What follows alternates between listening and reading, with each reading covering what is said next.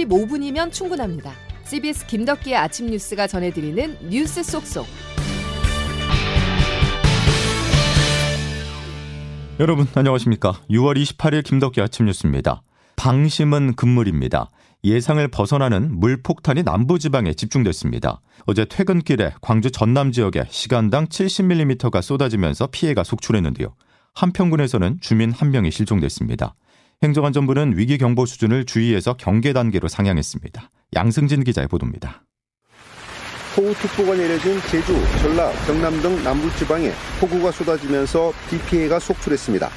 전남 한평에서는 어젯밤 10시 기준 시간당 71.5mm, 광주에서는 밤 10시 40분 기준 56.5mm의 거센 비가 내렸습니다. 어젯밤 10시 반쯤 한평군 엄다면에서 수문을 열기 위해 외출한 60대 여성이 실종됐고 밤 10시 20분쯤에는 한평군 학교면 주택이 침수되기도 했습니다. 광주에서는 어젯밤 10시 10분쯤 풍암동과 금호이동 주민센터 일대 도로가 토사물에 침수됐고 광산구 우산동의 한 아파트 주차장과 남구 백운광장 일대가 물에 잠겼습니다. 진주와 하동동 경남 대부분 지역에도 어젯밤 시간당 최대 70mm가 넘는 강한 비가 내렸습니다. 행정안전부는 어젯밤 10시 45분에 중대본을 1단계에서 2단계로 올리고 호우 위기 경보도 주위에서 경계로 상향했습니다. 산림청도 오늘 새벽 1시부터 전남과 경남 지역의 산사태 위기 경보를 주위에서 경계로 상향 발령했습니다. CBS 뉴스 양승길입니다.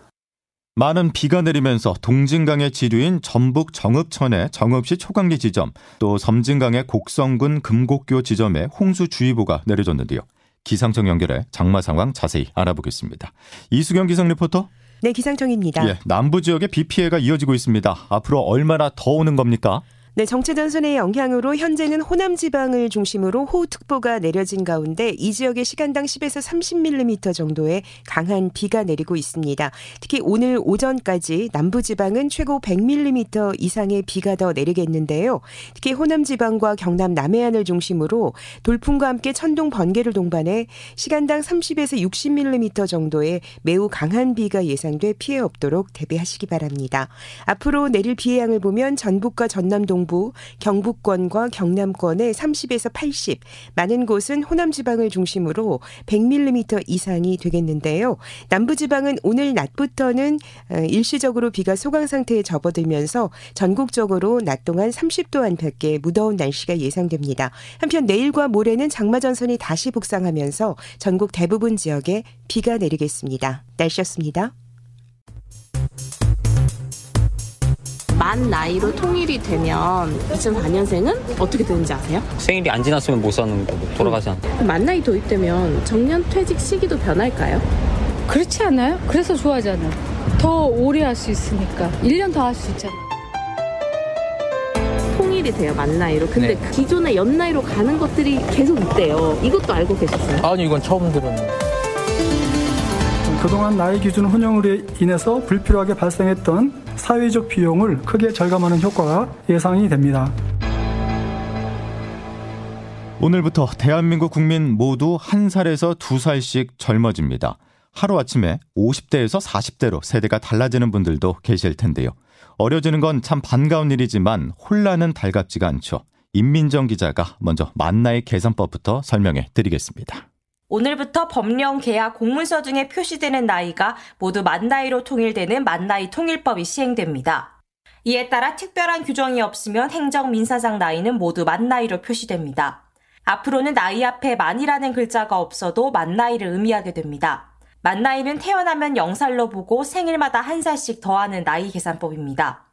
현재 연도에서 출생 연도를 뺀 다음 생일이 지나지 않았으면 한 살을 더 빼면 되는데 흔히 쓰는 태어날 때부터 한 살인 세는 나이보다 한두 살씩 줄어들게 됩니다.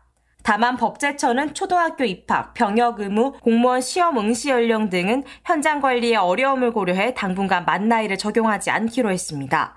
또 국민연금 수령과 퇴직 연령은 지금도 만 나이를 기준으로 하고 있어 지금과 달라지지 않습니다. CBS 뉴스 임민정입니다. 헷갈릴 수 있는 부분을 조금만 더 짚어본다면 가장 대표적인 게 술, 담배 구매 연령입니다. 편의점주 입장에서 몇 살부터 판매해야 하는지 아리송한데요. 만 나이 통일법에서 예외인 경우는 무엇이고 어떤 기준을 적용해야 되는지 김수영 기자가 알려드립니다. 오늘부터 만 나이가 모든 국민의 기준이 되지만 술과 담배 구매 가능 나이는 청소년 보호법상 기존 연나이를 그대로 사용합니다. 둘 다 연나이 19살. 구체적으로는 올해 기준 2004년생은 가능하고 2005년생은 불가능합니다. 똑같이 대학교 1학년생이 됐는데 생일이 지났느냐, 안 지났느냐에 따라서 누구는 술을 살 수 있고 누구는 그렇지 못하는 등의 불편을 주지 않기 위함입니다. 초등학교 입학 연령 역시 같은 해에 태어났으면 같은 해에 입학합니다. 올해를 기준으로 보면 생일과 관계없이 2016년생이 초등학교에 들어가고 내년에는 2017년생이 초등학교에 들어갑니다. 병역법상 병역 환정 검사 시기와 공무원 임용 시 행정상 공무원 시험 응시 가능 연령도 기존의 연나이가 적용됩니다.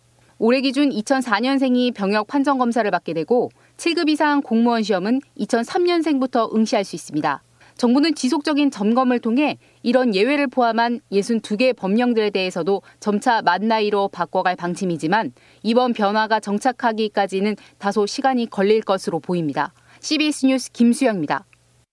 오염수는 해류 순환 시스템을 따라 전 세계적으로 확산된다. 특정 국가만의 문제가 아닌 국제사회의 문제로 유엔을 비롯한 국제사회 차원의 논의가 필요하다. 대체 무슨 대표성을 가지고 야당 국회의원이 유엔을 찾아가 안건 지정을 촉구하는 것입니까? 유엔이 한가롭게 민주당의 막무가내식 선전 선동이나 들어주는 기구입니까?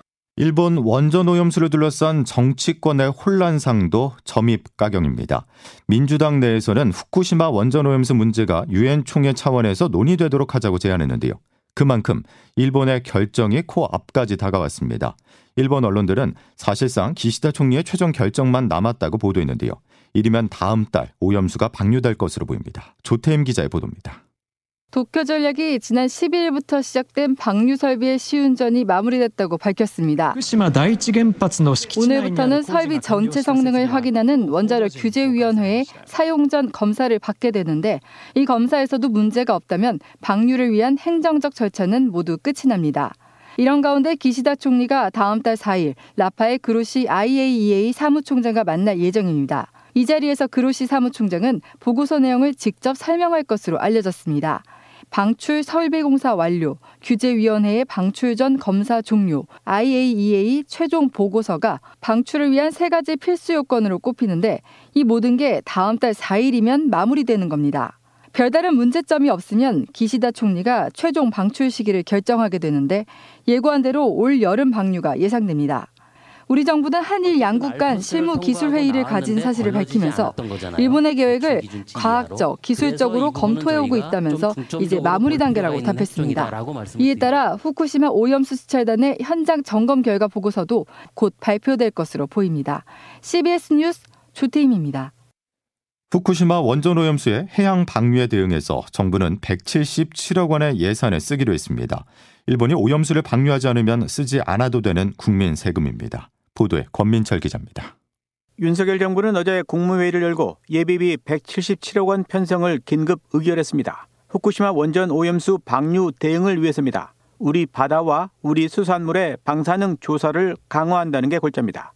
먼저 바다 방사능 조사에 46억 원을 편성했습니다. 조사 지점을 기존 92개에서 200개로 확대합니다. 다음으로 수산물 방사능 조사에 131억 원을 편성했습니다. 이 돈으로 생산 단계 방사능 검사 장비를 추가 구매하고 경매 단계 검사 체제도 구축합니다. 또 안전 필증도 발급합니다. 이 밖에 일본산 수산물 취급업소 단속도 강화합니다. 전재우 해양수산부 기조실장입니다. 정부는 이번에 추가로 확보된 예산을 최대한 신속하게 집행하여 빈틈없는 안전관리 체계를 구축하겠습니다. 빈틈없는 안전관리. 하지만 오염수를 틀어막는 것 이상 빈틈을 막는 방법은 없을 겁니다. 정부 관계자도 이 같은 공허함을 잘 알고 있습니다. 이게 일본이 오염수를 방류하지 않으면 이 돈을 네. 우리가 굳이 써야 될 돈은 아니잖아요. 네, 그렇죠. 예. 음. 뭐 근데 이게 예, 뭐그 일단은 그 윤석열 정부는 오염수 문제를 해결할 수 있는 다섯 가지 방법 가운데 가장 값싼 바다 방류 방식이 가장 현실적이라고 두둔하고 있습니다. 일본이 오염수를 바다로 방류하는 데는 366억 원이 드는 것으로 추산됐습니다. CBS 뉴스 권민철입니다. 우리 사회 최대 관심사 중 하나가 된 킬러 문항 배제. 어제 6월 모의평가 채점 결과가 나왔는데요. 수학은 예상대로 킬러 문항이 변별력에 큰 역할을 담당했습니다. 하지만 국어는 달랐는데요. 수험생에게 대입 전략을 위한 기초 자료가 바로 모의평가죠. 오히려 이 모의평가가 혼란을 부추기진 않을까 우려됩니다. 조근호 기자의 보도입니다. 지난 1일 치러진 수능 6월 모의평가 채점 결과 국어는 지난해 수능과 비슷하게 쉬웠지만 수학은 아주 어렵게 출제된 것으로 나타났습니다.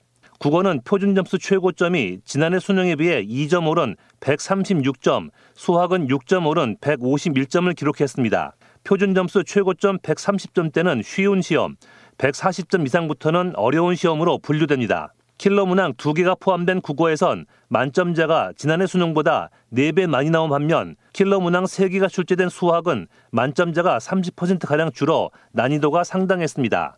이번 모의평가가 실제 수능이었다고 가정하면 국어는 킬러 문항 없이 변별력을 가르기 어려웠다는 말이 되고 수학은 높은 난이도 때문에 이과생들보다 문과생들이 입시에서 피해보는 상황이 생겼을 것이라는 평가가 나옵니다. 킬러 문항은 배제하면서도 새로운 유형 없이 변별력을 갖춘 문제를 낸다는 게 현실적으로 어렵다는 말이 나옵니다. 성기선 전 교육과정평가 원장입니다. 뭐가 네. 근거가 있어야 되는데 이렇게 추상적으로 밝혀가지고는 국민들이 또는 전문가들이 보기에는 이건 무슨 소리인지 알 수가 없는 수능 전 마지막 평가인 9월 모의평가에서 교육당국이 문제를 어떤 식으로 출제할지 관심입니다. CBS 뉴스 조근호입니다. 킬러 문항을 배제하는 근본적 이유, 사교육비 지출을 줄이기 위해서입니다. CBS는 우리 사교육의 현주소를 짚어보기 위해서 심층 취재에 나섰는데요. 오늘은 그 첫 번째로 사교육비 지출의 시작점이라고 할 수 있는 영어 유치원입니다. 민소은 기자가 취재했습니다. 우는 4살 배기에게 알파벳을 따라 쓰라 강요하는 서울 강남 대치동의 영어 유치원에서 유아 사교육의 현실을 찾아볼 수 있었습니다. 영어 유치원 관계자입니다. 4살이 원어민 선생님이 4살 아이 손을 잡고 알파벳 따라쓰기를 종일한대요. 손에 힘이 없으니까 손목을 잡고 아이는 울면서 10번씩 울면서 한대요. CBS 취재진이 찾은 영어 유치원의 한 달 수업료만 최소 170만 원. 이조차 자리가 없어 줄을 섭니다. 초등 의대반에선 10살도 되기 전에 의대 입시부터 준비합니다. 초등의대방 관계자입니다. 그 2학년만 3학년 초등학교 2학년 3학년부터 달려가는 엄마들이 있죠. 달려가는 게 맞죠. 4학년이 고등학교 수학을 하고요. 지난해 초등학교 사교육비 증가율은 13.4%, 중고등학교를 제치고 가장 높았습니다. 하지만 정부가 내놓은 사교육 경감 대책은 정작 사교육 업계에선 학부모들의 불안 마케팅을 자극해준 호재나 다름없습니다. 초중고교생 입시 설명회 관계자입니다. 입시는 계속 바뀌어야 해요. 그래야 저 같은 사람이 먹고 살 수가 있어요. 현실과 동떨어진 정부 대책의 전면 재검토가 필요해 보입니다. CBS 뉴스 민소은입니다. 다음 소식입니다. 지금 인터넷에서는 축구 국가대표 황의조 선수를 검색하는 누리꾼들이 많습니다. 황 선수의 사생활이 담긴 영상이 빠르게 퍼져나가고 있는데요. 심지어 돈을 받고 거래되기도 합니다. 그런데 이런 불법 거래는 판매자는 3년 이상 징역, 구매자는 3년 이하 징역형에 처해질 수 있습니다. 최인수 기자가 보도합니다. 트위터 등에서 축구 선수 황의조를 검색하면 사생활 영상 관련 글이 쏟아집니다. 500원부터 3,000원까지 받고 영상을 팔겠다는 거래도 이뤄집니다. 인스타그램에 자신이 황의조의 전 연인이라고 주장하며 여러 여성과 관계를 맺었다는 최초 게시물은 삭제됐는데 이를 저장해뒀다가 돈벌이로 쓰는 겁니다. 명백한 2차 가해입니다. 이렇게 영상을 판매하거나 호기심에 본 것 모두 처벌받을 수 있습니다. 황의조 측은 지난해 11월 그리스 소속팀에서 생활하던 중 휴대전화를 도난당했고 이후 유포하겠다는 협박을 받았다고 주장했습니다. 그러면서 게시물을 올린 인스타그램 계정 5개를 제출하고 경찰에 고소했습니다. CBS 뉴스 최인수입니다.